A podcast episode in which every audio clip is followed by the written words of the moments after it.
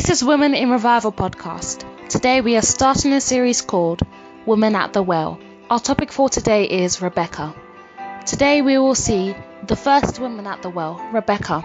We will see Rebecca, a woman at the well with a servant's heart. Rebecca had the heart of a servant.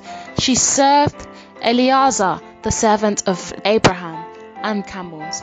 She stooped below to serve others.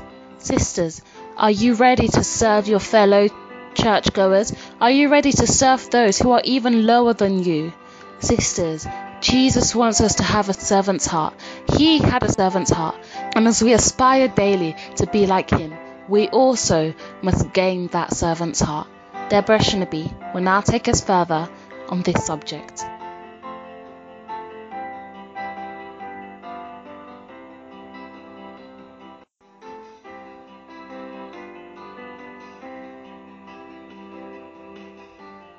Dear Lord Jesus, how do I ever thank you?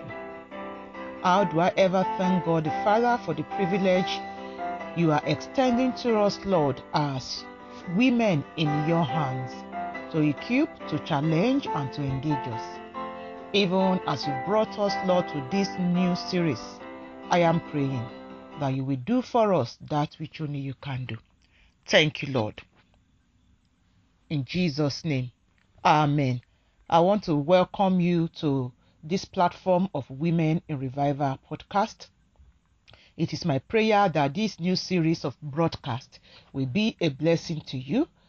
And I want to challenge you to please do share this broadcast with, uh, with your loved ones and do feel free to spread on your social media.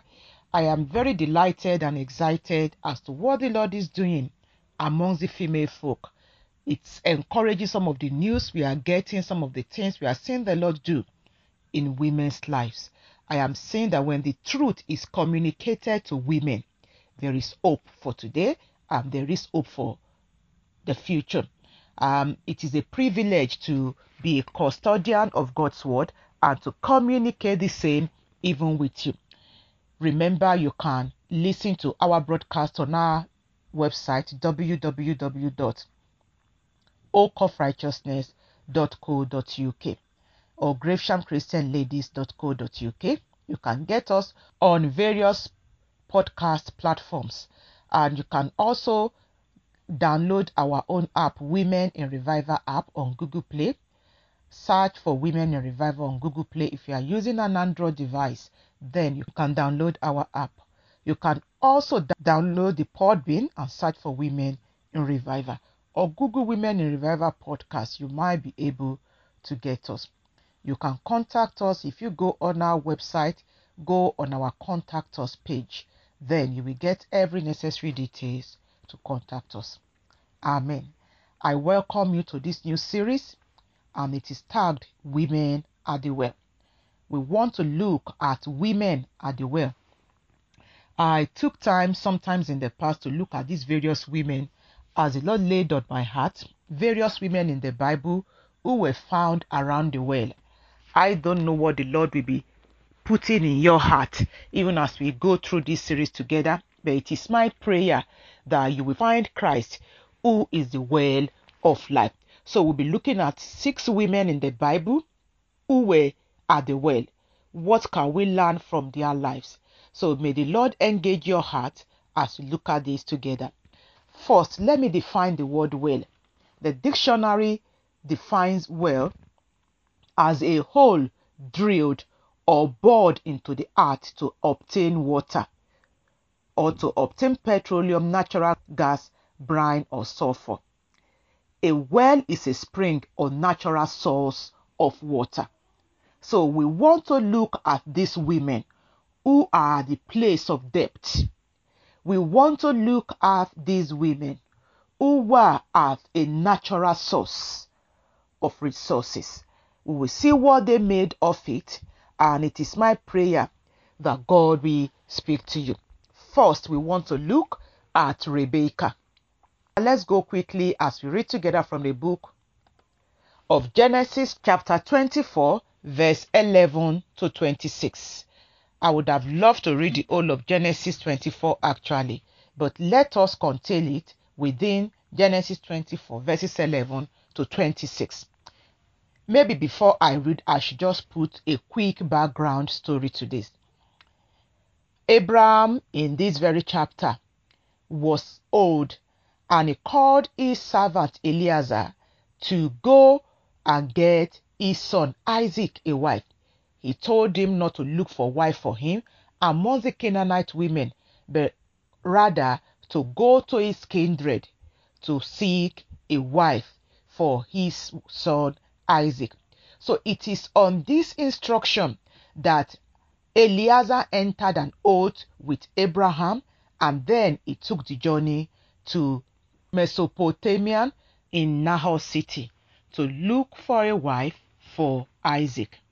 So it was at this city or this town that Rebecca, who was the daughter of Nahor, lived. So we will now go and read Genesis chapter 24, verse 11 to 26. And it reads, And he made his camels to kneel down without the city by a well of water at the time of the evening, even that time that women go out to draw water. And he said, O Lord God of my master Abraham, I pray thee, send me good speed this day, and shew kindness unto my master Abraham. Behold, I stand here by the well of water, and the daughters of the men of the city come out to draw water. And let it come to pass that the damsel to whom I shall say, Let down thy pitcher, I pray thee, that I may drink, and she shall say, Drink, and I will give thy camels drink also. Let the same be she that thou hast appointed for thy servant Isaac, and thereby shall I know that thou hast shewed kindness unto my master. And it came to pass before he had done speaking, that behold Rebekah came out, who was born to Bethuel, son of Milcah, the wife of Nahor, Abraham's brother, with a pitcher upon her shoulder. And the damsel was very fair to look upon, a virgin, neither had any man known her. And she went down to the well, and filled her pitcher, and came up. And the servant ran to meet her, and said, Let me, I pray thee, drink a little water of thy pitcher. And she said, Drink, my lord. And she hasted and let down her pitcher upon her hand, and gave him drink. And when she had done giving him drink, she said, I will draw water for thy camels also until they have done drinking. And she hasted and emptied her pitcher into the trough and ran again unto the well to draw water and drew for all his camels. And the man wondering at her held his peace to wit whether the Lord had made his journey prosperous or not. And it came to pass, as the camels had done drinking, that the man took a golden earring of half a shekel weight, and two bracelets for her, for her hands, of ten shekels weight of gold, and said, Whose daughter art thou? Tell me, I pray thee. Is there room in thy father's house for us to lodge in? And she said unto him, I am the daughter of Bethuel, the son of Milcah, which she bare unto Nahor. She said moreover unto him, we have both straw and provender enough and room to lodge in. And the man bowed down his head and worshipped the Lord. This is the word of the Lord. Thanks be to God. It is my prayer that the Lord speak to you even as we go through this broadcast today. Women are the well. We are looking at the person of Rebecca. The name Rebecca first means join, or tie, or snare, or captivating, or knotted, or cord. So I want you to think of her name.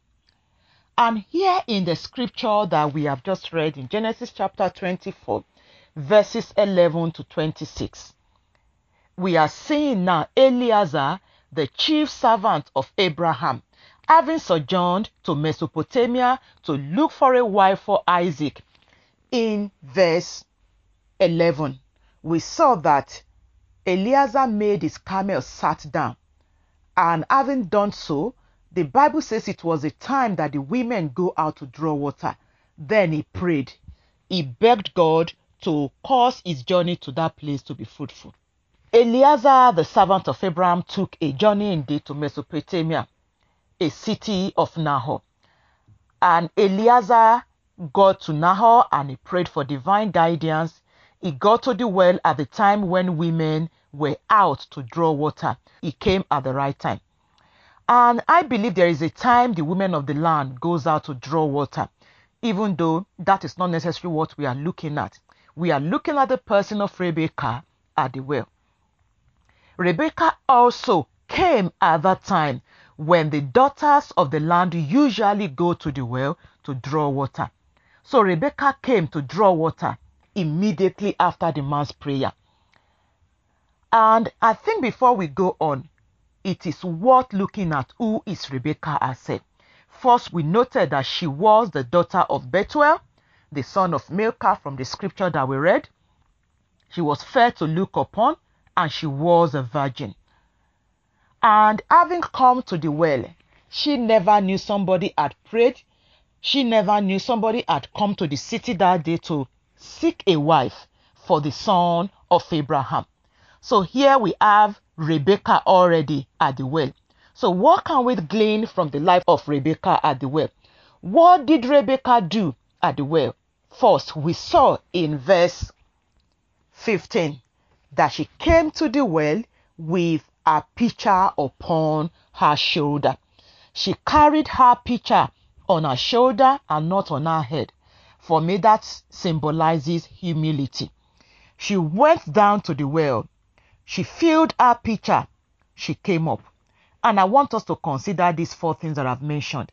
She carried her pitcher on her shoulder. For me, I think this is noteworthy. To see the Bible indicate where Rebecca carried her pitcher on. It wasn't carried on her head, but on her shoulder. And this pitcher that she carried was an empty pitcher. She carried it on her shoulder to the well and I think I am seeing this woman called Rebecca also taking responsibility. The Bible says the government shall be on the shoulder of Jesus. So if Rebecca carried pitcher on her shoulder, I am seeing it as a symbol of taking responsibility. Rebecca took responsibility to go to the well. Also, she went down to the well. Not only did she came with a pitcher, but much more, she went down to the well. Having come to the well environment with her pitcher on her shoulder, she now took a step further. She went down to the well. And I think to me, it is like um, she got down to business. She got her hands dirty with the task. She humbled herself. She did not come to the well and become idle, looking for someone to fetch for her but she got down to the business. And the third thing, she filled her pitcher. So here again, we are seeing that Rebecca did not only come down to the well, nor carry a pitcher alone, nor go down to the well. Also, Rebecca came with a pitcher on her head, went down to the well, but also she filled her pitcher. She came to the well because there was a need in her life. She needed water. Therefore, she arose. She came to the well, not empty handed, but with a pitcher. She got down to the well and filled her pitcher. Beloved, do you see your need?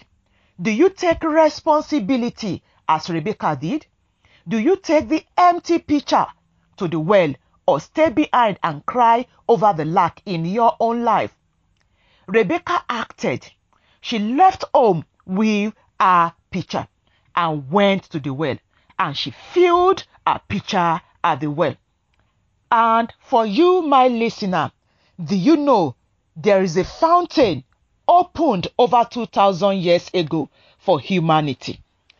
Unfortunately, many, many women we are not taking responsibility of our emptiness and go down to this fountain that was opened for humanity at Calvary. This well is already there. Like one of my sister was sharing on one of our Bible study platform. Great is the mystery of faith. Christ has died. And she was saying that look, the provision of Christ's death was already made available. It is a cash that is already banked.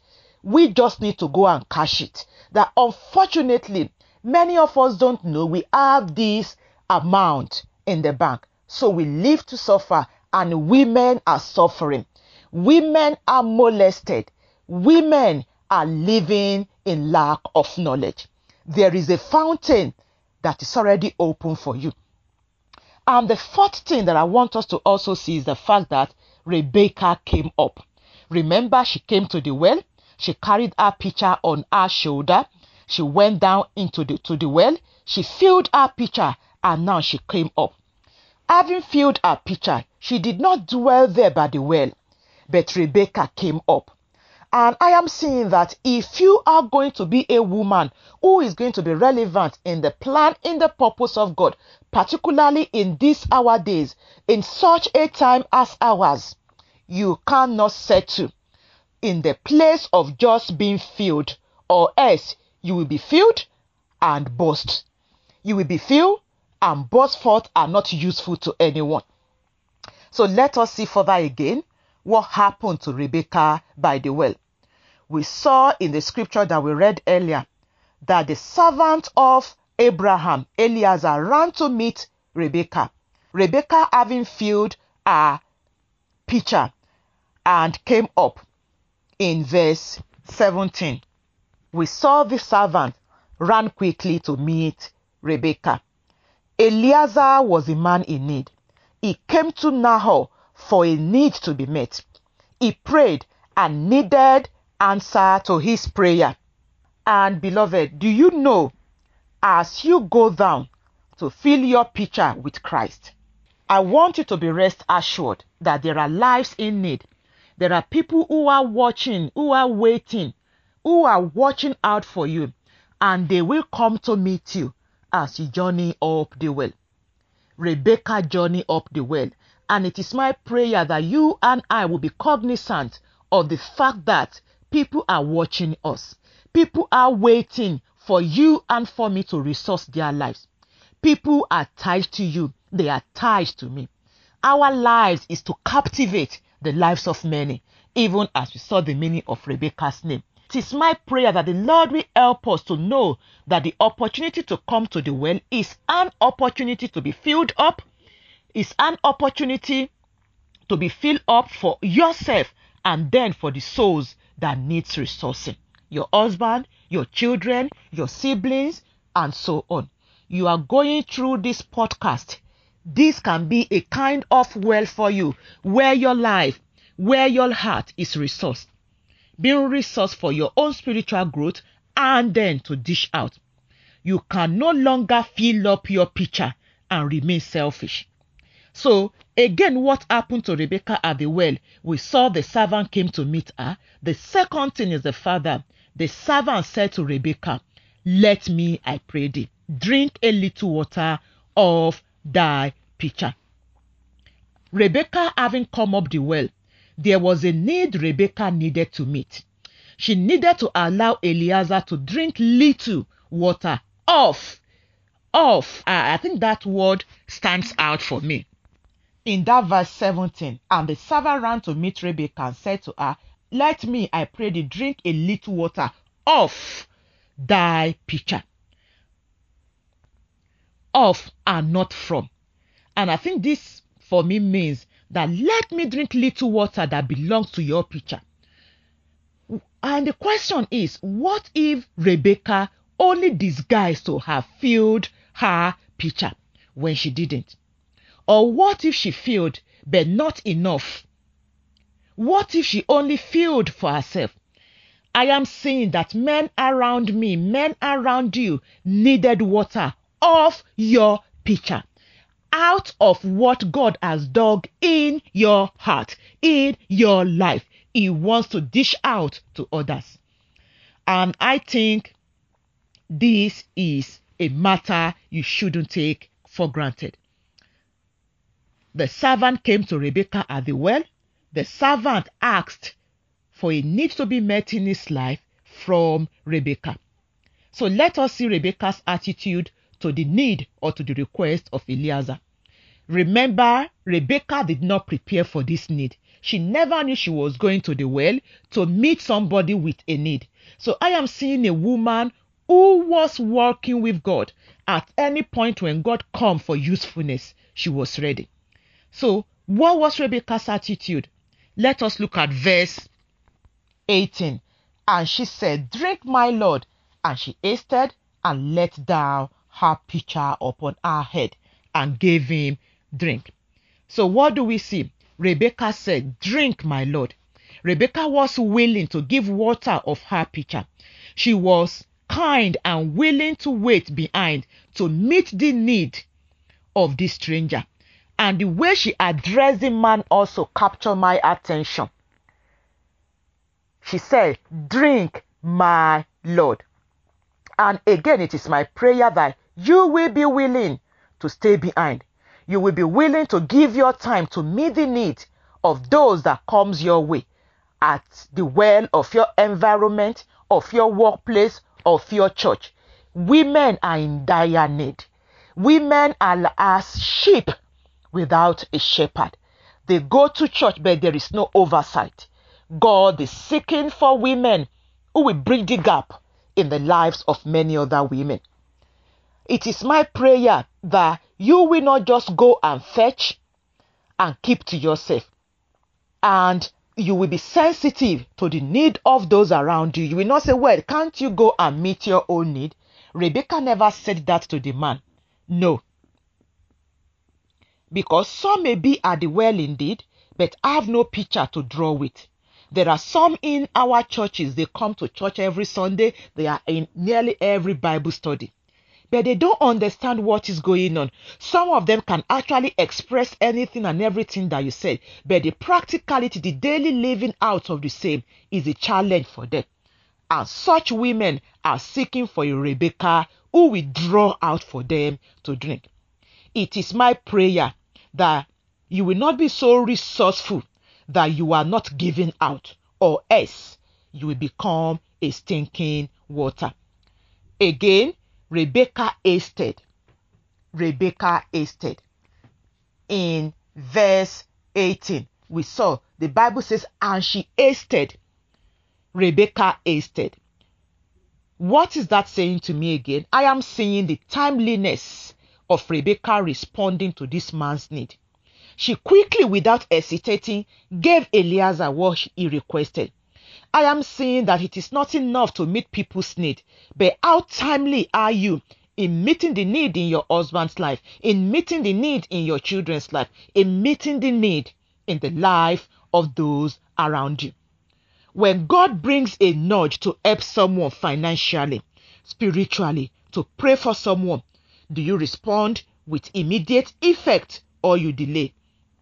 I am praying that you will respond timely. For the Bible says in Ecclesiastes 3:1, for everything upon the earth there is a time. What else can we see from the life of Rebecca? Still in that verse 18, she let down her pitcher upon her hand. Again, I am seeing this woman called Rebecca at the well, willing to serve Eliezer at her own expense. She let down the pitcher upon her hand. The pitcher was on her hand. She let it down. Oh, it is my prayer that you will be willing to take out of your resources to help other women. You know, the Bible spoke of the virtuous woman in Proverbs 31 that she planted a vineyard with her hand. May the Lord make you such a woman. What else do we see Rebecca's attitude to be? She gave Eliezer drink. Oh, what a lesson. Rebecca, who may have had her agenda for that day before coming to the well, was interrupted by the need of another, and she was graceful to respond to the man's need, for she had already drawn for herself. You know, the book of John 7, verse 38 shows us that if we believe, Christ will become in you rivers of living waters that will flow to many. And also in John 14 14, Jesus speaking to the woman at the well, the Samaritan woman. Jesus told her that the water that he gives is that of a living water, and it will become well offspring unto everlasting life. Have you received this water? If Rebecca, an Old Testament sister, was able to be resourceful in the plan, in the purpose, in the counsel of God, how much more you? Have you been going to the well? Have you been in church for years? Have you been in fellowship for years? Who is your life ministering to? Rebecca desired to minister to the need of Eliezer and Eliezer's beast. The same behavior that Rebecca exhibited in meeting Eliezer's need was what she exhibited in meeting the need of the camels also. Rebecca had a servant heart. She was sensitive to the need around her and even the need of animals. She volunteered to serve the camels. Let's see how she served the camels as we finish today's broadcast. She hasted. She personally offered herself to give the camels water to drink. And how did she serve the camels, ordinary animals? She emptied her pitcher into the trough. She ran again to the well to draw water for camels. She drew for all the camels. None was left unlooked after. Woman, are you willing to serve all? Christ Jesus served all. He died for all also on the cross of Calvary. A journey to the well is for you to draw water. Jesus is that well. Have you encountered him? Have you engaged me in? Or do you just go to church without a personal relationship with the Lord? Is your faith deepened enough that it has become a well of living water? A journey to the well is not enough. Going to church, being part of Bible study is not enough. Who is your life influencing? You must not go to the well empty handed. Do you go to Bible study with expectation or are you just a jack of all trade? It is not enough to go to the well, nor be idle after you have been filled with pitcher. Our master needs laborers here and there. There is a great need amongst young girls, amongst young boys, amongst families, among young marriages. Are you willing to pour forth yourself as the response to the need of another. Our Lord Jesus came to serve humanity. This is our God, the servant King, who is calling you also to follow in his footsteps as we see Rebecca did likewise. He lived his life as a daily offering of worship. Are you going to live a life of a daily service unto the Lord? Having come to the well, this podcast can be a means of getting to the well for you. It is not enough for you to go through this broadcast with us. It is my prayer that you will make the best with this broadcast. You can think of one woman that you can run this series with and call her. I am listening to a broadcast. Will you join me? When she listen, you discuss, you chat together. Before you know it, you are helping another life. Rebecca became an answer to the prayer a man made in a time of need. And it is my prayer that your life will be a solution, a response to the famine in our time, to the drought in our time, that you will be God's water to many that are thirsting, to many that are questing for something. Amen.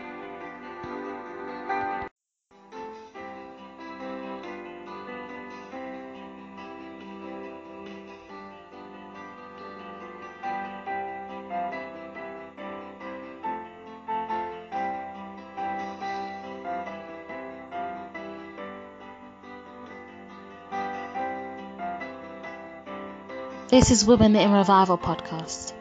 Two days ago, we started a series called Woman at the Well. Our topic for today is Rachel. Sisters, today we'll be seeing Rachel. Rachel was a woman at the well who was helped by Jacob. God used Jacob as an instrument to roll away the stone so she could feed the sheep, her flock. Sisters, God wants to use you as an instrument to feed the flock, his flock. Jesus said to Peter, Do you love me? And Peter said yes. And Jesus said in response to him, Then feed my lambs. Sisters, this is what I am going to say to you. And this is the message from the Lord Jesus and God unto you. Feed the lambs. Deborah Shinabi will now take us further on this subject.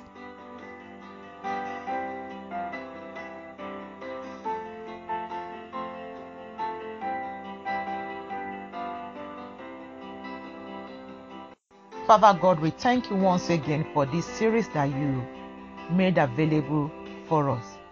I am praying that your endeavors, your labor over the female folk will yield heaven dividends. Thank you, Lord Jesus. In Jesus' name, Amen. Thank you, ladies, for still joining us on this series. Women at the Well. I want you to know you can use any of our series for your ladies group. Just contact us and let us see how we can be of help to you. You can listen to our broadcast on our website www.oakofrighteousness.co.uk or download our app Women in Revival app on Google Play and subscribe to our regular podcast. You can also download Podbean on Google Play or App Store and search for Women in Revival. Subscribe to that also so that you can get our broadcast regularly. If you have any need of counsel, feedback, questions, go to our website. Go on our contact us page. The number to call, the email to contact, or if you want to leave a message on our website that comes through directly, just do so. And we will respond as the Lord permits us to. I want to welcome you again to this series that we started two days ago. It is my prayer that you will discover God afresh even as we journey through this series together. God seeks women who will come to Him, the well of life, so that He can dig, dig, dig, dig deep into our lives and pour Himself into our lives and send us forth as His living water to the women around us to those within our homes, to those within our sphere of influence. Last time we saw Hagar, a woman who had double well encounters. First, when she was pregnant, and secondly, after 16 years or so. After 16 years of an encounter at the well, Hagar found herself again at the well, and it was as though the first encounter at the well was insignificant even to Hagar. I am praying that at every junction that the Lord comes to you, you will make something of worth out of it. So today we want to go on as we look at Rachel, a woman at the well. Women at the well, Rachel. So let us read Genesis chapter 39, verses 1 to 10. I'm reading from the King James Version.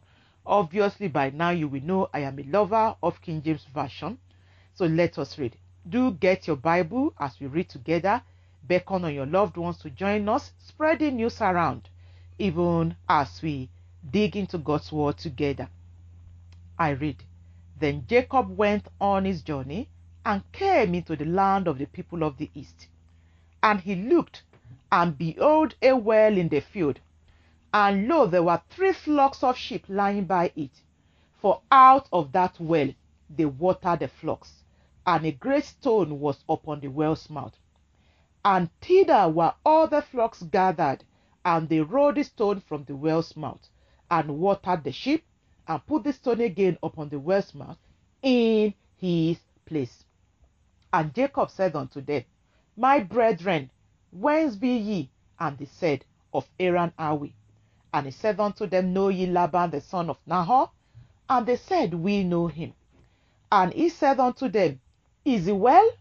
And they said, He is well. And behold, Rachel, his daughter, cometh with their sheep. And he said, Lo, it is yet high day, neither is it time that the cattle should be gathered together. Water ye the sheep, and go and feed them. And they said, We cannot, until all the flocks be gathered together, until they roll the stone from the well's mouth, then we water the sheep, and go and feed them. And while he yet spake with them, Rachel came with her father's sheep, for she kept them. And it came to pass, when Jacob saw Rachel the daughter of Laban, his mother's brother, and the sheep of Laban, his mother's brother, that Jacob went near and rolled the stone from the well's mouth and watered the flock of Laban, his mother's brother. Amen. So, what again can we take from Rachel, a woman at the well? First, we saw that there was a well in the field, and also there were flocks of sheep lying by it. These flocks were watered out of this particular well. And the first thing that I am seeing is that this particular well is a sheep watering well. And this sheep watering well was where shepherds will usually bring their sheep to be watered. And this well usually have a great stone upon its mouth. The stone would usually be rolled away when all the flocks are gathered. And you know how many, many, many flocks in our congregation needs to be brought to the shepherd's well. Needs to be brought to the place where their life is held. You will notice that this well was solely for the feeding of the flock. At this well were shepherds waiting for other flocks to gather and for the well to be open for them. And at this well was Jacob, who came to his uncle Laban. And Jacob asked of Laban from the men by the well. And while they answered him, Rachel, the daughter of Laban, approached the well. And I think this reminded me of Rebecca also, who came at the right time to the well. It is my prayer that the Lord will order your step aright.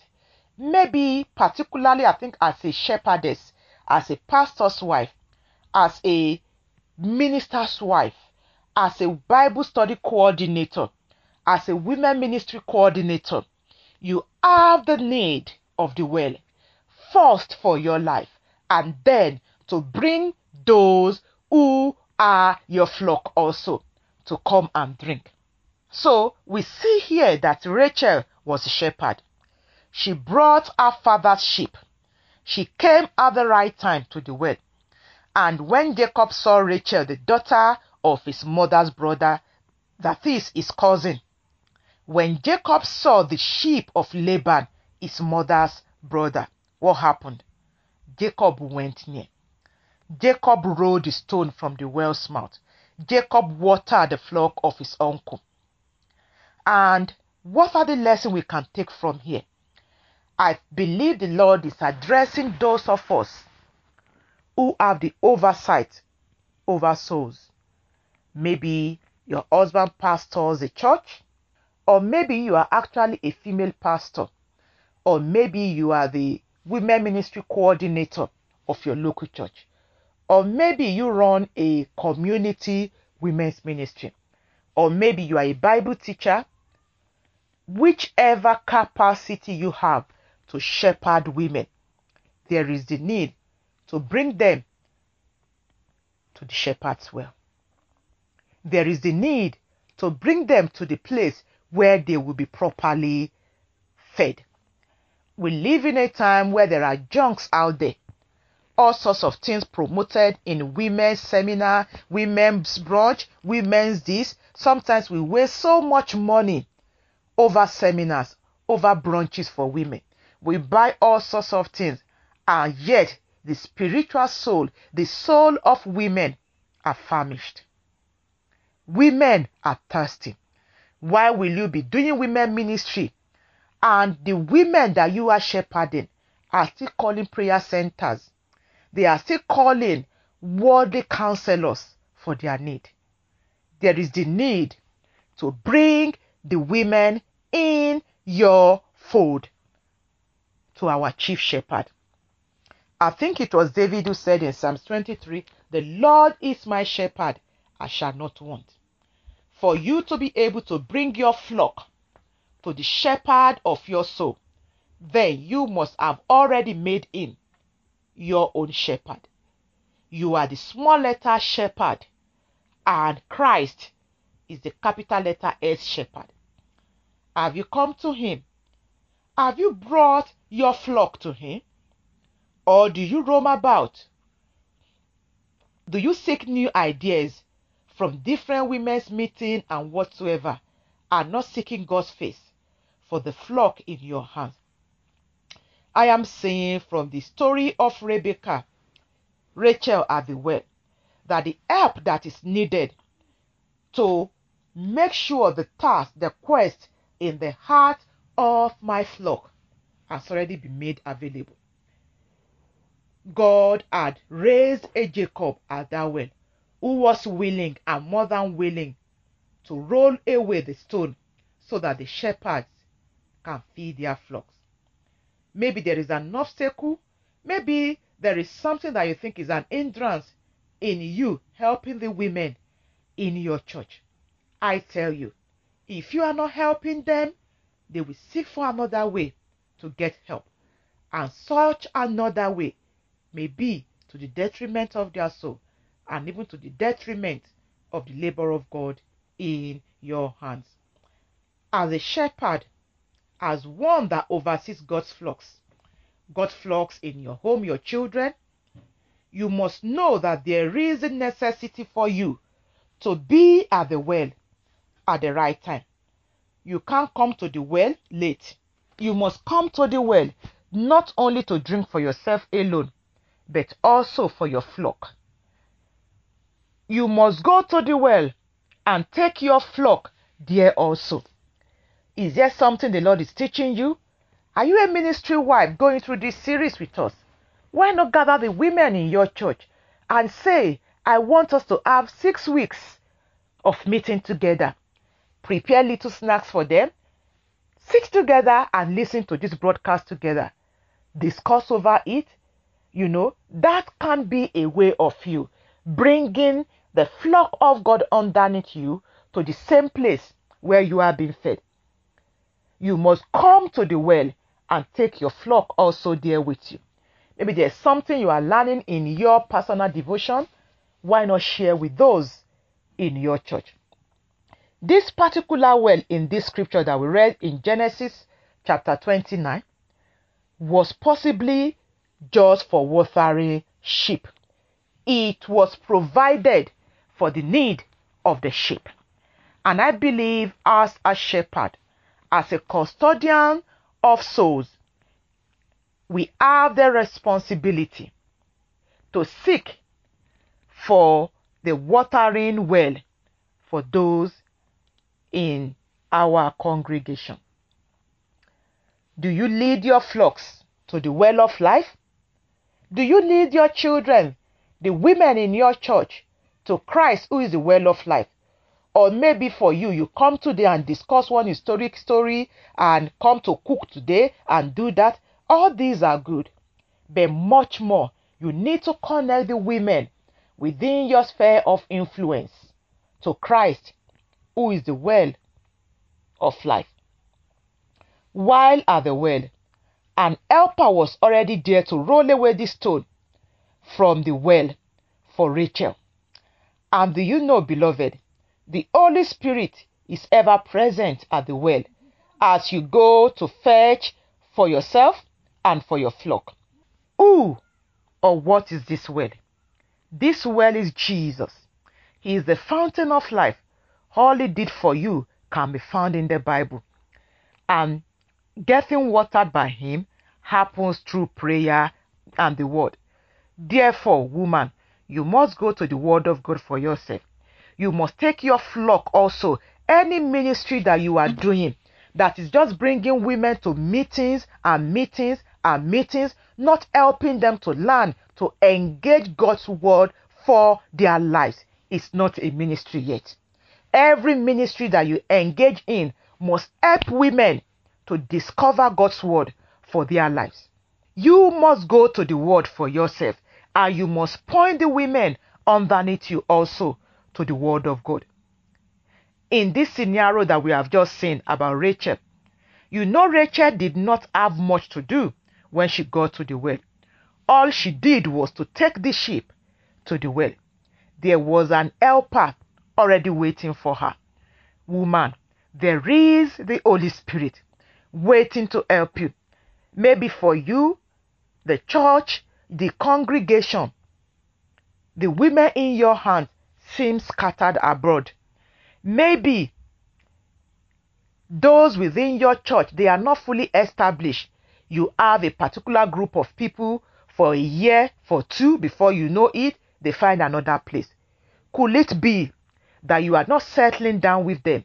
Could it be that you are not taking the time to take them by the hand to the well? I have found that, that devoting my time to one person at a time has brought forth tremendous results. Listening to the cry of women, responding to their needs, has produced great results in the biblical growth of women. I am praying that the Lord will teach you and help you to take your flock, your flock be your children, be those in your congregation, even to Christ, who is the well of life. Amen.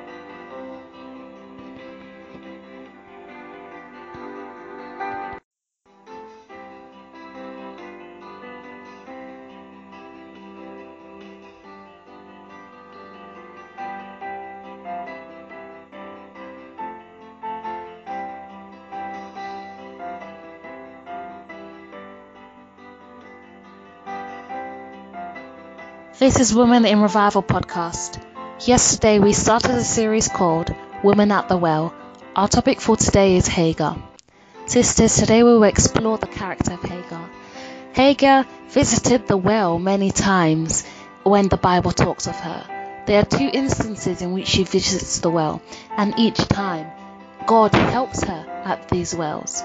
The first time an angel of the Lord came to her and foretold that she would bear Ishmael. The second time, the angel of the Lord granted her water at the well so she could give her son to drink and they could both live. Sisters, Hagar was filled at the well. Are you going to that well? Are you still in contact with that well? Hagar had to go to that well before she could be filled. Sisters, you must go to the well, which is Jesus Christ, before you can be filled with Him. I pray that you will keep on going to that well, not only for yourself, but so also you can pour out what God has given to you unto others and share it with fellow sisters all around you. Deborah Shinabi will now take us further on this subject.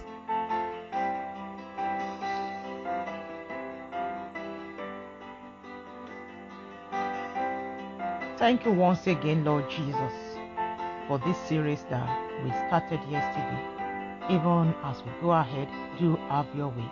In Jesus' name, amen. I want to welcome you once again onto this broadcast. It is my prayer that the Lord will meet with you as we go through this series. Remember, you can share our broadcast with your loved ones. you Can use it for your women's group? Do contact us if there's any way we can be of help. We started this series tagged Women at the Well we are just looking at various women. One of the things that I love doing is reading biographies. I love reading both biblical biographies and contemporary biographies. And we are looking at the lives of these women who found themselves at a physical well at a point in time in their lives. And we are trusting God to use that to dig deep into our own lives. We live at a time when women are in dire need women are struggling with their identity. Women are struggling with their gender. Women are struggling in their marriages. Women are struggling with their child upbringing. Women are struggling in their health, financial difficulty, just name it. women are daily becoming prey to sex traffickers, to human traffickers. Women are daily becoming prey, even to pastors, to so called ministers of God. Women have been asked to empty their bank account because God will bless them. Women have been told to sow a seed and then they will get a covenant cloth, a covenant this. Women have become prey in the hands of many. This is the reason why we must tap into God, who is the well of life, so that we can be a source of reaching other women in our time.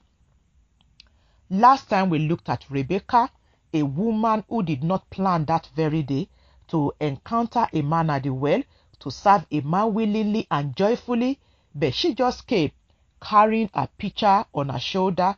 She did not come and, you know, to feed the camels, but she just came to fetch water.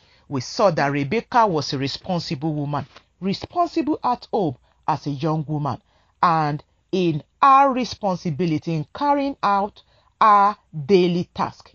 She came across Eliezer, which later led her even to her husband. She ministered to the need of Eliezer of the camels. Her life was a challenge for us. And we saw God saying, There are many women whom we may actually come across at the well. They are there not because they have what to fetch with or they know how to fetch. That some of them are there because they are lonely. You know, this reminds me of a drama a dear sister of mine staged with our group at an interactive session. It was such a blessing to me. I think it was tagged Women at the Well. To see these women, what they do at the well was to discuss, to gossip about the latest thing, the latest news in town. And it was such a blessing. And I think it is to show us that the fact that you see a woman in church, in a fellowship, does not mean all is well with her. I have come to know that the fact that a woman can speak expressly does not mean all is well with her. I am praying the Lord will grant us sensitivity to the need, to the life of those around us, and also to that of our young women. So let us look at Hagar today, a woman at the well. The name Hagar, possibly we're told, means flight or run away. So let us go and look at the life of this woman. We will read Genesis chapter 16. I think we should take it from verse 6.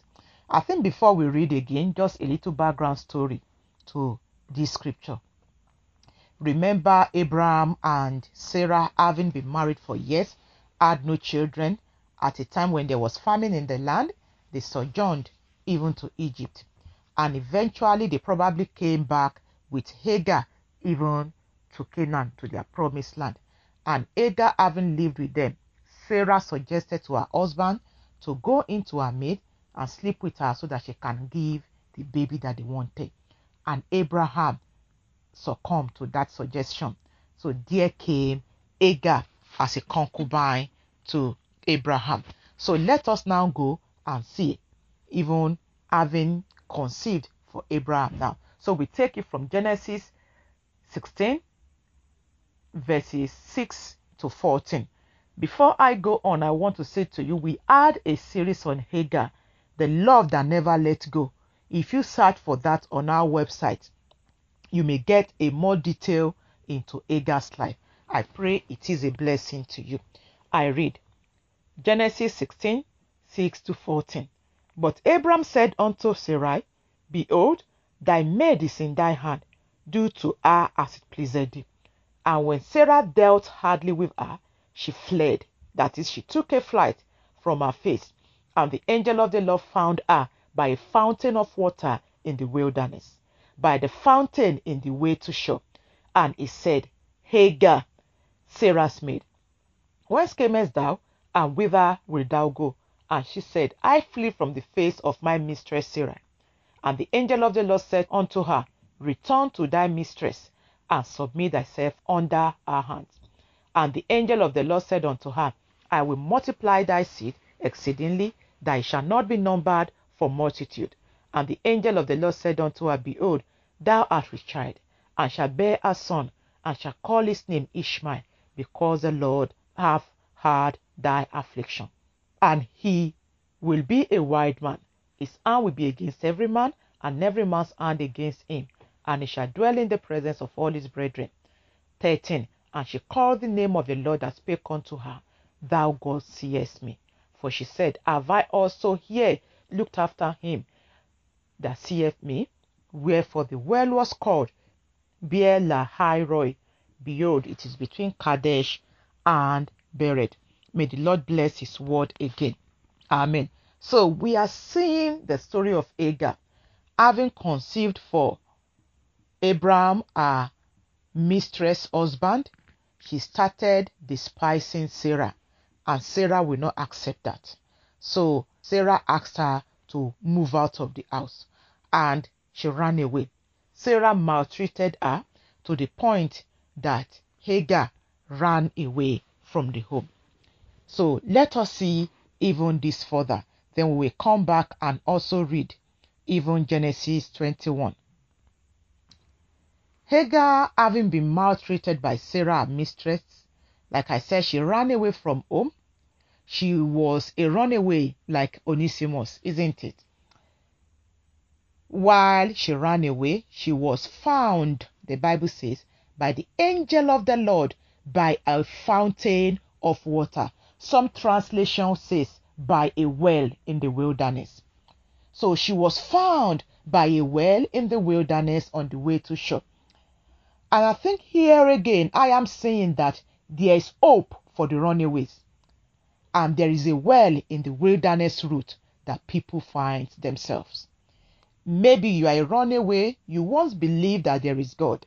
You once believed that Jesus is Lord, but now you are an atheist, but now you don't believe in Jesus, but now you claim you found a new faith.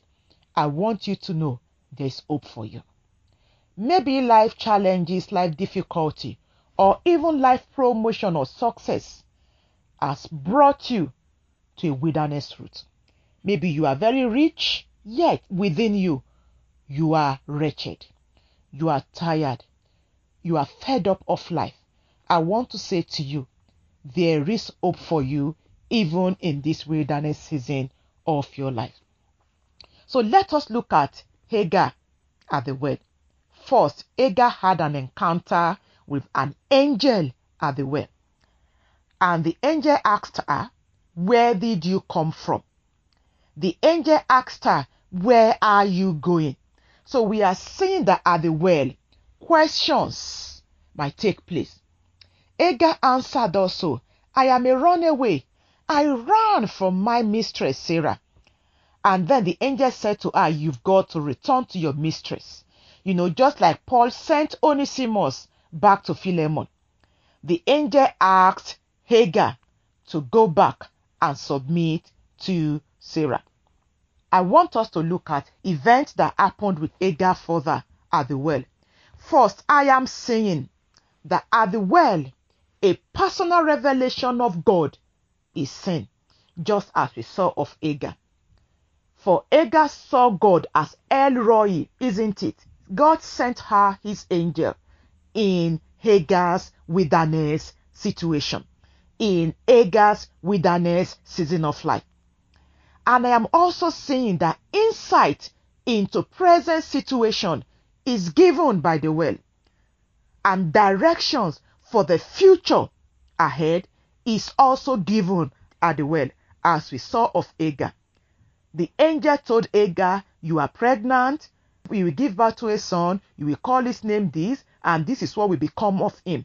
So we are saying that at the well we receive instruction. It is as we come to the Lord Jesus that he gives instruction concerning our now concerning our future.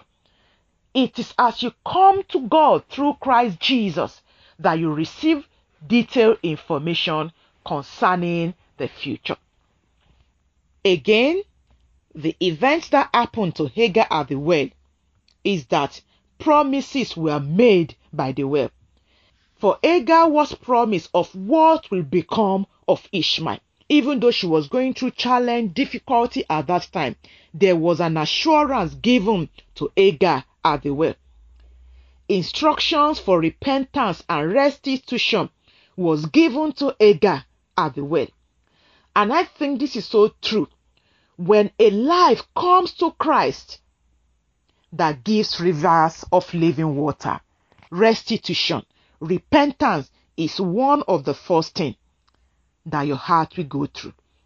Agar had an encounter with the angel of God at the well.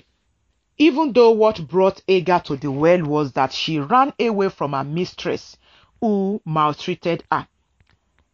And I think for me, it is not about what brought me to the well. It is not about what situation I'm in, but rather it is about the love of the one who is seeking for me at the well.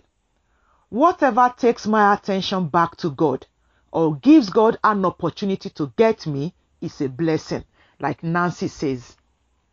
So, whatsoever brought Agar to that place of encountering the angel was a blessing to Hagar. And now in Genesis chapter 21, from verse 14 to 19, we see this same Hagar at the well. Let us quickly read, and it says, And Abram rose up early in the morning and took bread and a bottle of water and gave it unto Hagar, putting it on her shoulder and the child, and sent her away. And she departed and wandered in the wilderness of Beersheba, and the water was spent in the bottle, and she cast the child under one of the shrubs. And she went and sat her down over against him a good way off, as it were a bow shot. For she said, Let me not see the death of the child.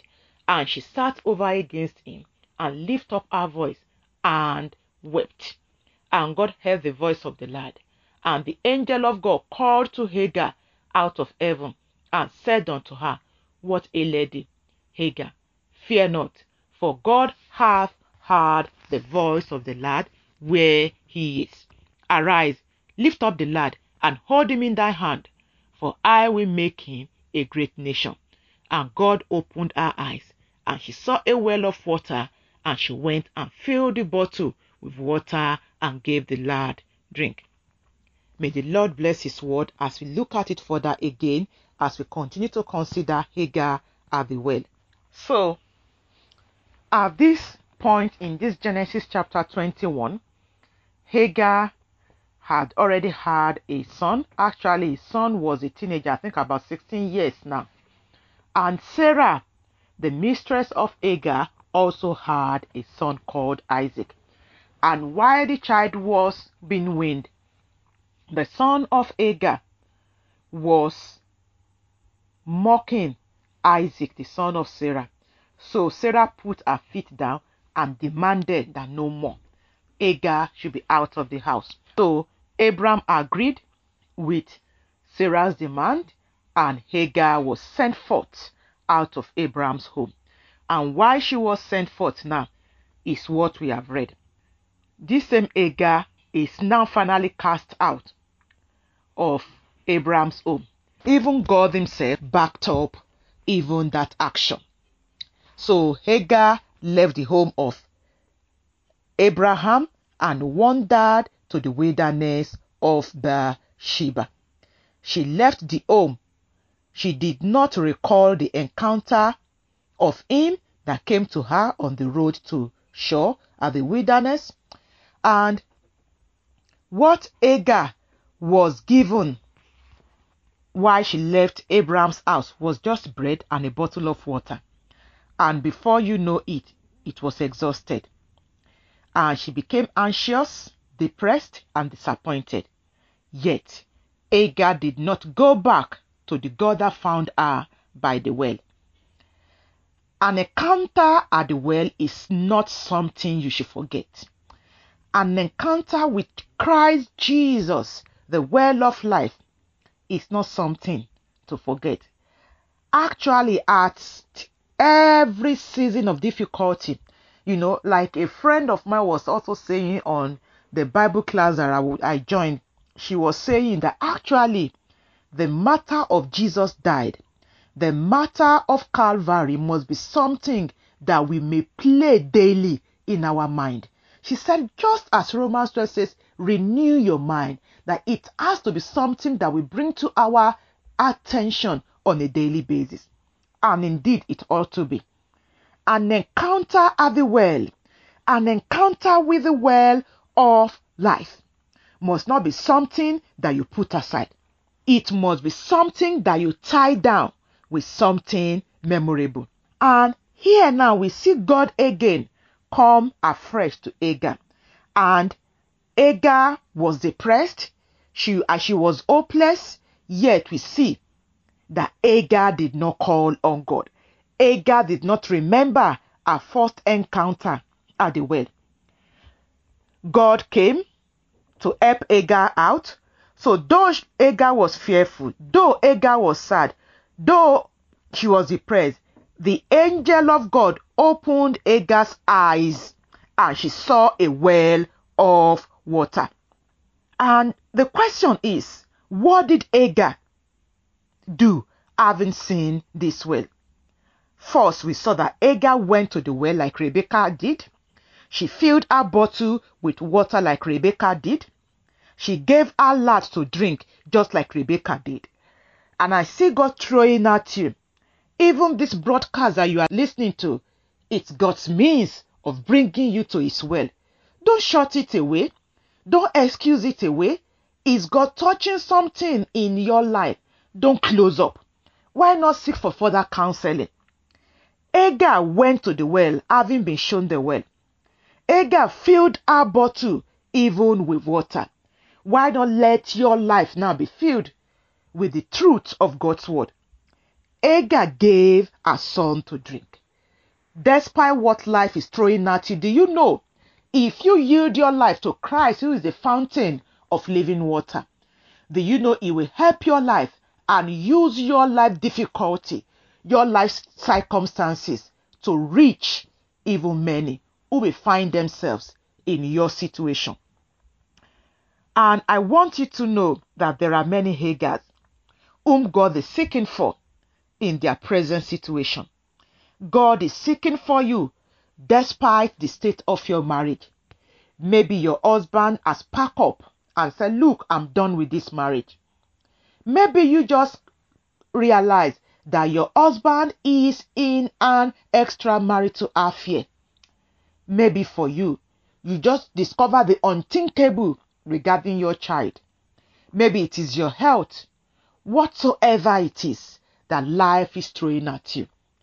Yes, you may have been entrenched. Yes, you may have been made redundant.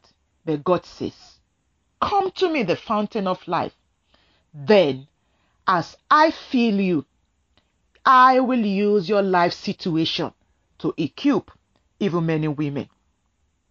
God wants to open your eyes to His will so that you can in turn fill your life with Him and then give water to others.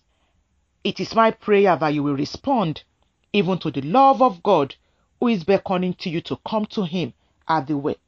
May you not waste this divine privilege, this divine opportunity that God is giving you.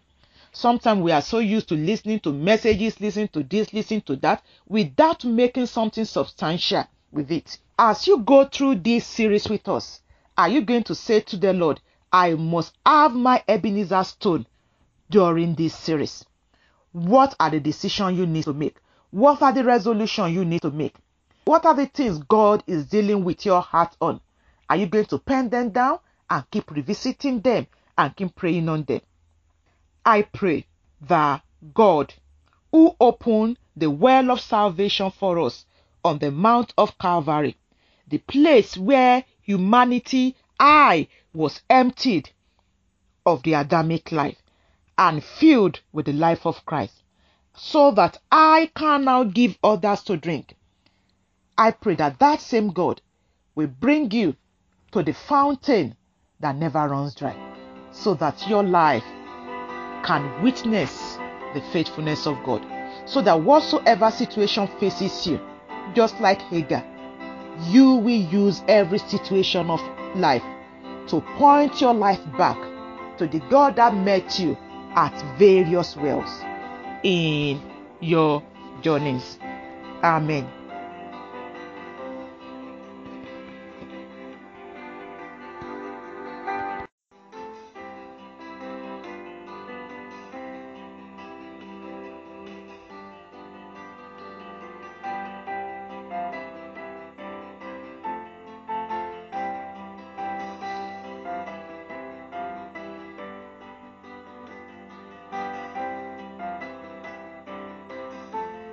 This is Women in Revival podcast. Three days ago, we started a series called Women at the Well. Our topic for today is Jethro's daughters. Today, we will see the daughters of Jethro. They went to the well to go and collect water, yet they couldn't because the shepherds were stopping them. Only for a man called Moses to come and help them. Sisters, God wants you to be um, Jethro's daughters. Maybe there's some women in your church who are struggling to feed their family. Maybe there's some people who are living in poverty. Maybe you don't have enough yourself. Yet, God wants you to give what you have unto others. Their version B will now take us further on this subject.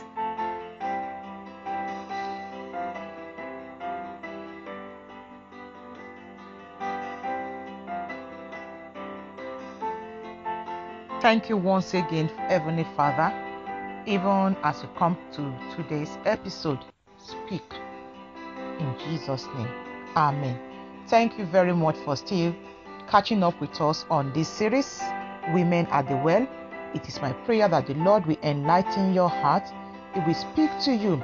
You will engage Him afresh, who is the well of living water. Last time we saw Rachel at the well also a woman whom God had prepared her help for at the well, as the shepherdess. And I think the Lord particularly spoke to us, pastors' wives, women ministers, to know that there is help awaiting us for our own lives and for the lives of the flock in our hands. If you want to contact us, go on our website www.oakofrighteousness.co.uk and do feel free to download our app, Women in Revival app, on Google Play. So we are going to take it a step further as we look today at Jethro's daughters. We have been considering women at the well, and the goal is to look at some six women who found themselves at the well in the Bible, both in the Old Testament and in the New Testament. So I want us to look at Jethro's daughters, women at the well. So let us go to the book of Exodus, chapter 2. I think we should take it today from verse 15 to verse 22. Before we go on, I'll just give a little background story again. Moses was born in Egypt at a time when the people of God were under intense, should I call it persecution, intense trouble. They were victimized and they kept crying to God. So it was at such time that God gave Jochebed and Amram, even Moses. And Moses, having grown up in Egypt now, went out and saw an Egyptian fighting an Israelite, and Moses killed the Egyptian. And another day went out again, saw an Israelite and an Israelite fighting. And you know, he told them, You are brothers, why should you be fighting?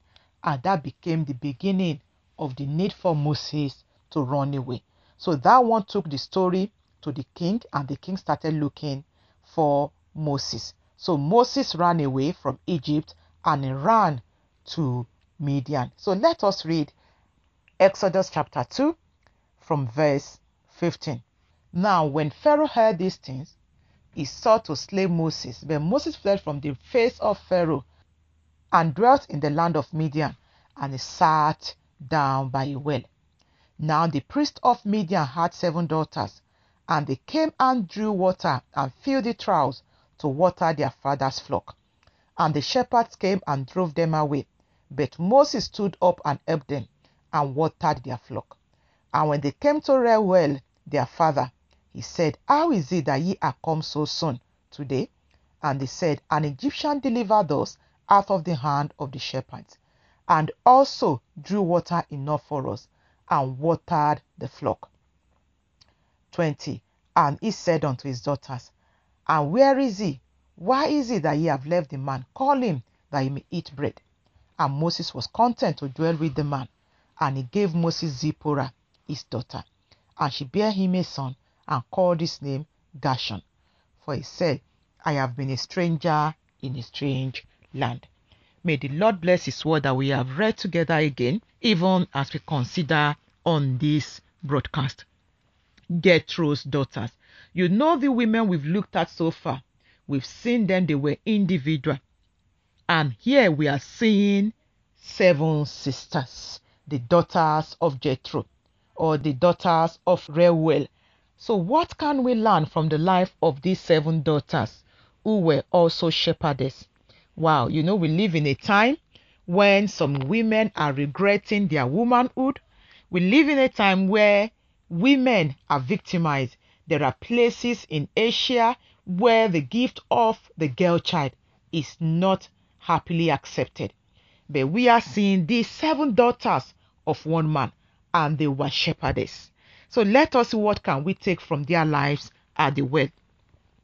Moses, who was then the prince of Egypt, fled away from Egypt and now he sat at the well, even as verse 15 told us. Now I'm told that the prince of Midian, that is Jethro or Reuel, as said in verse 18, had seven daughters. Just like Rachel, these seven women came to the well to draw water for their father's flock. They came to the well to fill their trough to water their flocks. Their purpose for coming to the well was for their father's flock's sake. Unlike the previous women that we have seen, these sisters came as a group. And I think it is worth noting that they were devoted to their father's flock. And are you devoted to the cause of God? Are you devoted to the lives God has committed into your hands? We live in a time where our generation, the government of many of our nations, are bringing for different proposals that are contrary to God's will. Are you one of those women that is going on your knee in prayer? We are seeing the proposal to sell inheritance of our father in many of our nations. And unfortunately, also, these inheritances are being bought over by the sons of the bondwoman. And we Christians, we are sitting down there just looking. These seven daughters of Jethro came down to the well for their father's flock. Do you see that soul in your hand? Do you see that two year old daughter, that your one year old son as a treasure from God? Do you see the souls God has committed into your hands as God's treasure? They are your father's flock. You are only a custodian. So these seven sisters who were shepherdess encountered a challenge at the well. In verse 17, the Bible says, And the shepherds came and drove them away. So these seven women came to the well but other shepherds, probably the men shepherds now, came and drove these women away. So, though they encountered this challenge at the well, though they were driven by shepherds at the well, maybe they were despised as women. And while they faced this challenge, the Bible told us that Moses stood up for them. He helped them. He watered their flocks. And I think again, this is reminding me of Rachel, whom God had prepared an helper already to help roll away the stone so she can get water to feed her flock. Do you know God knows when to prepare you an helper as you faithfully play your role over the flock He has put in your care? God knows how to raise helpers for you in your homes. You know, recently there was something that happened to me. I was in church and my vicar approached me and he told me something. And this was something that I've been praying, I've been trusting God for for years. And he approached me and he just said it softly and you know, it is a need. I have looked up to people to help fulfill that need. But thank God I learned to look up to God. This was somebody that I never even mentioned the need to. And he came. You know, I couldn't withhold my tears. I cried. I wept. I pondered upon that experience that day. God knows when to prepare the right help for your life. Just as for these seven daughters, God prepared a Moses to defend their cause, to defend them, to help them, even at the well. As you faithfully play your role, never mind, God will raise the right help that you need. You know, even by the time these women will get home, their father was quite amazed that they came quickly. Perhaps when they go like that, it takes them time. Maybe because the shepherds will not allow them to get water. So maybe they will have to go and stay somewhere till the shepherds finish. Maybe that may take an hour, two, three hours, and they just wait till they finish. Then they can then go and get water for themselves. And you know, as I am talking about this, I am trying to think about the plight of women across the globe. I am trying to think of mothers who are struggling to pay their children's school fees. I am trying to think of mothers who are struggling to pay the hospital bills of their children. I am trying to think of women in places where they ought not to raise up their head places where they are only seen as sex toys, where they are only seen as machineries, useful to help at home, useful to help in the farm, useful to help. They were nothing but mere machineries. I am trying to think of the plight of women that have encountered the AIDS epidemic in their nation. I am thinking of women who were faithful to their husband and have contacted STDs through their husbands. I am thinking of women who are ashamed to raise up their heads to say, Yes, I am a woman. I am thinking of these many women who are living in self denial of who God created them to be as women. I am seeing God saying, I know when to send help to such women. And could it be that God wants to raise you up also as a help to women across the world, to women in such situation? There are many ministry wives that are struggling with ministry. Just as we saw these shepherds, they were molested. The shepherds will send them away, but God raised up for them an helper in Moses. And what is the lesson to take from this? Be faithful in going to the well. Don't give up in going to the well. Go to the well for yourself and for your flock, even when it looks dangerous. Don't give up the fellowshipping together of other believers. Don't give up the studying of God's word on your own. Don't give up the practice of prayer. For at the well, God had prepared his divine helper, the Holy Spirit, to help draw from the well. Moses drew water for these women and even helped to water their flocks. There is a help God has made available for you, but you will not tap into that help until you begin to go even to the well. At the well, Zipporah met the man who will become her future husband. Faithfulness in service is very, very important, my beloved. You cannot afford not to be faithful to your home, to your husband, to your children.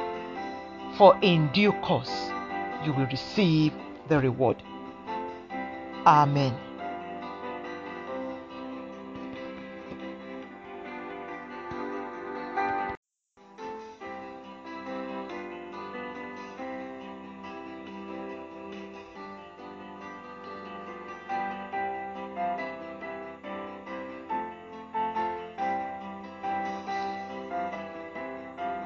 This is Women in Revival podcast. Four days ago, we started a series called Women at the Well. Our topic for today is Bahurim woman. Today we will see the woman at Bahurim, how she gave her life for the needs of others. She had nothing to do with giving people water or providing water for people, yet she was a woman at the well. When two of David's supporters and followers, the sons of the two priests in Jerusalem, came to deliver a serious message to David, she was there and she hid them in her well so that they could be protected from the soldiers who were coming to get them. Even though she may have been killed for what she did, she still took the risk. Sisters, give up yourself for others. Maybe it means devoting your time. Maybe it means devoting your resources. Be someone who helps others. This woman was coming face to face with death, helping this man. She was committing treason. Yet she did not care. She went ahead. I pray that God will help each and every one of you who is listening to this podcast that you will not withhold yourself from others. Deborah Shinabi will now take us further on this subject.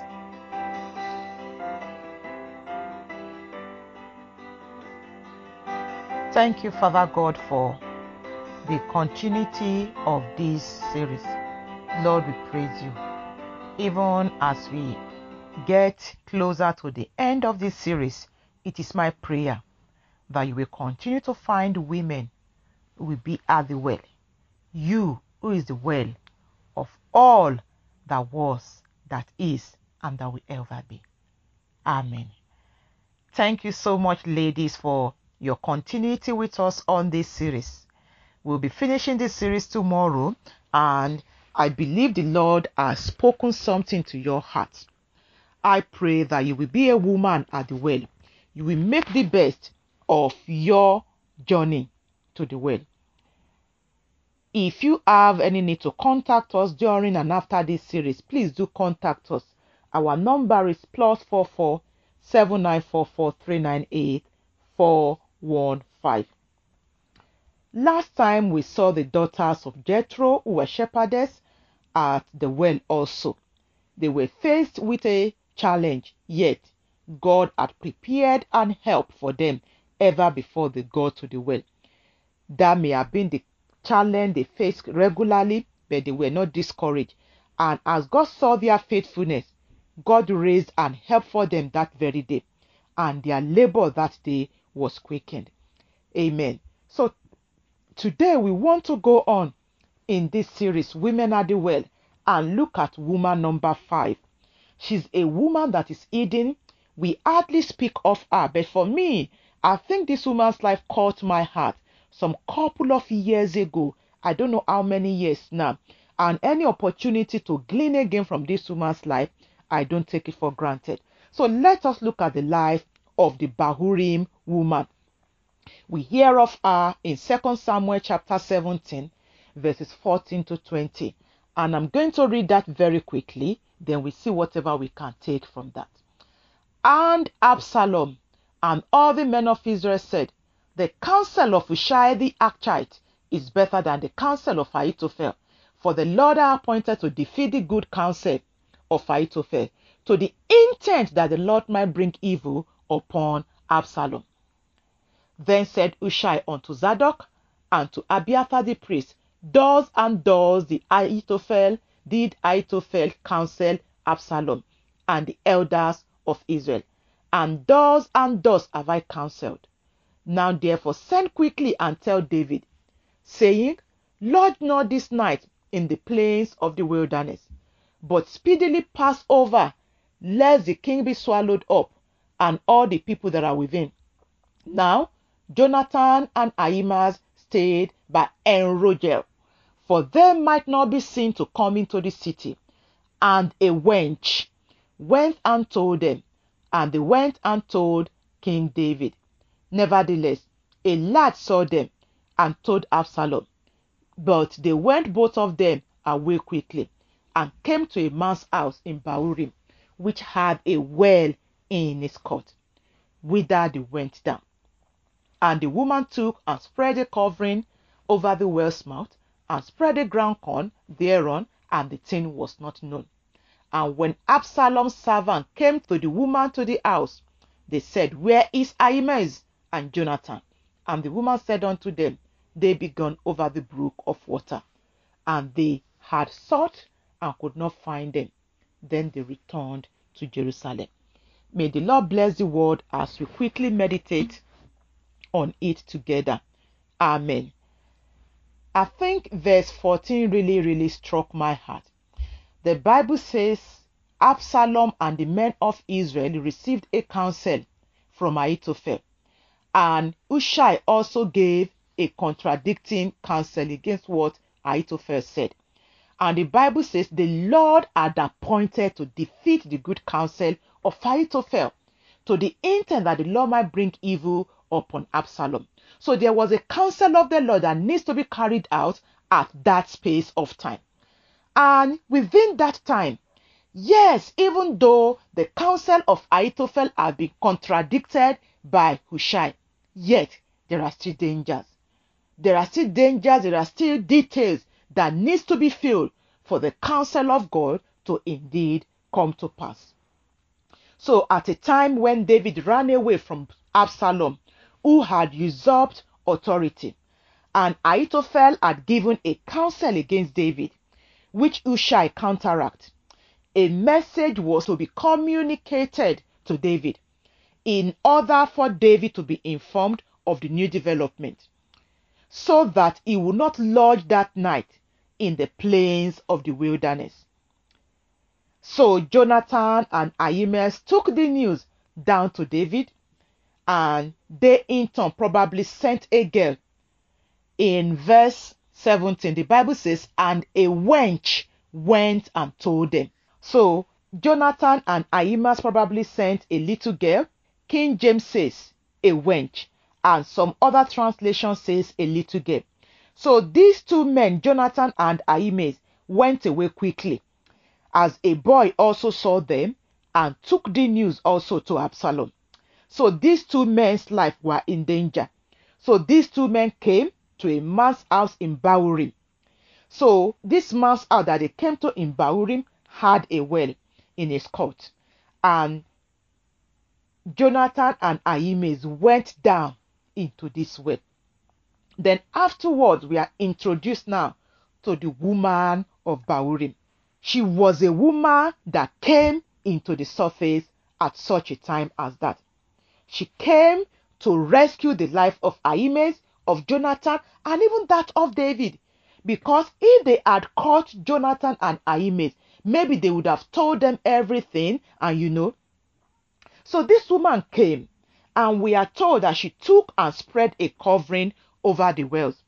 In verse 19, and the woman took and spread a covering over the well's mouth, and spread ground corn, and concealed Ahimaaz and Jonathan.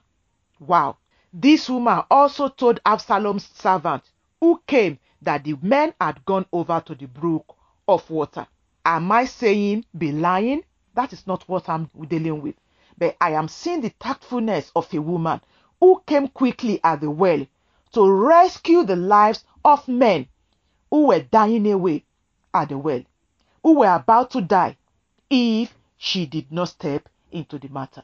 And you know, many of our men, their roles, their responsibilities in our homes are dying away. Many of us have homes where our husbands are not stepping up to their responsibilities.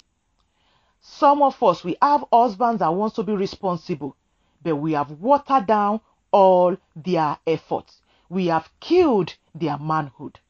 To some of us, because you earn much money more than your husband, you have molested him, you have disgraced him, you have dishonored him. You are killing the manhood in your man. But for this woman, she came to the rescue of these men who were hiding at the well. This woman must have called these two men to come out of the well when Absalom's men departed. And I am saying that a man had this well in his court in Bahurim. Maybe the woman was his wife, I don't know. But what is very clear to me is the fact that the woman took a cover and spread over the well. She took a risk. She was a risk taker. Though the previous women and all the women that we have looked at at the well, the four women Rachel, Rebecca, Jethro's daughters, Hagar, were all at the well with water. But this woman of Bahurim has nothing to do with water, nor giving them water. But it shows this woman at the well offering help to these two men. She was tactic and acted quickly. She took a risk. She was devoted to David's cause. She was devoted to God's cause that we saw in verse 14. God wanted to defeat the counsel of Ahithophel to the intent that the Lord will bring evil upon Ahithophel. This woman of Bahurim played a part, a very key role, even in this story. She devoted to David's cause. She protected the men inside the well. She did not open up these men. In 1 Corinthians chapter 11, verse 3, 4, 5, and 6, and it says, But I would have you that the head of every man is Christ, and the head of the woman is the man, and the head of Christ is God. For Every man praying of prophesying, having his head covered, dishonoreth his head. But every woman that prayeth or prophesieth with her head uncovered, dishonoreth her head. For that is even all one as if she were shaven. For if the woman be not covered, let her also be shorn. But if it be a shame for a woman to be shorn or shaven, let her be covered. Yes, I know this scripture deals with head covering. And I know this has been a debate, a challenge in the church. We have discussed should women cover their head? Women doesn't have to cover their head.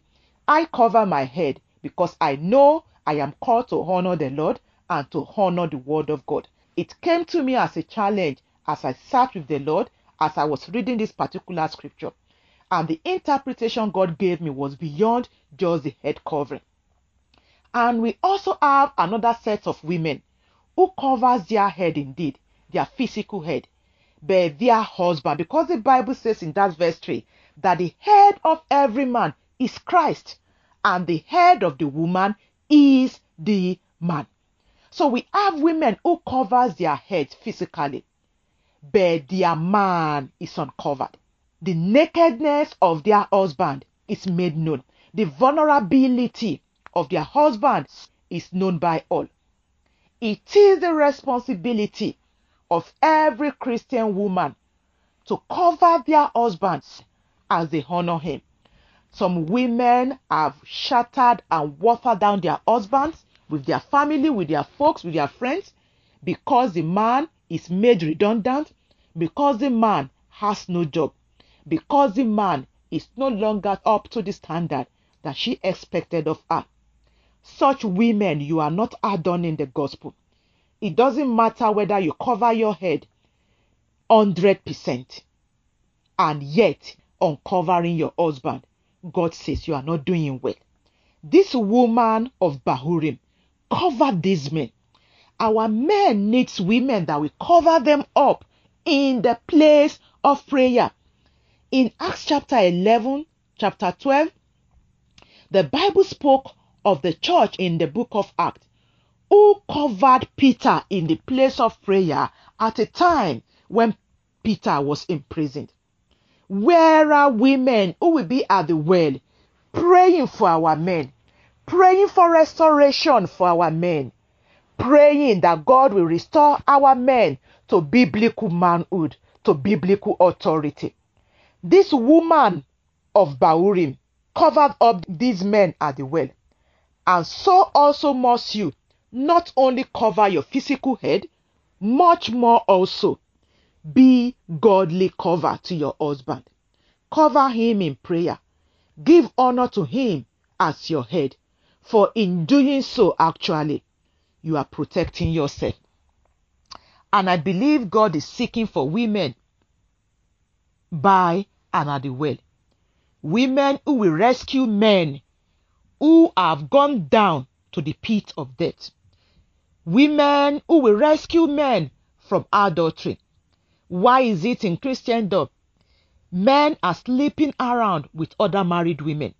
When such men comes to you, why don't you make effort, contact somebody who can help counsel you and step into the matter? Some women you have become so close, maybe you are the secretary of your pastor and you have uncovered this man. You are sleeping around with a man that you are not married to. You have become unfaithful with another woman's marital bed. God says you are uncovering the man. You need to cover the man. God is seeking for women who will take up this role in our churches, in our homes, who will not make the vulnerability of their husbands known to their children, whereby the lives of their husband commands no respect again before their children. It is my prayer that you will be a woman who will rescue men that are going down the drain, even on your knees, through godly words.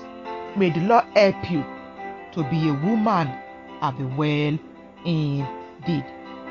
Amen.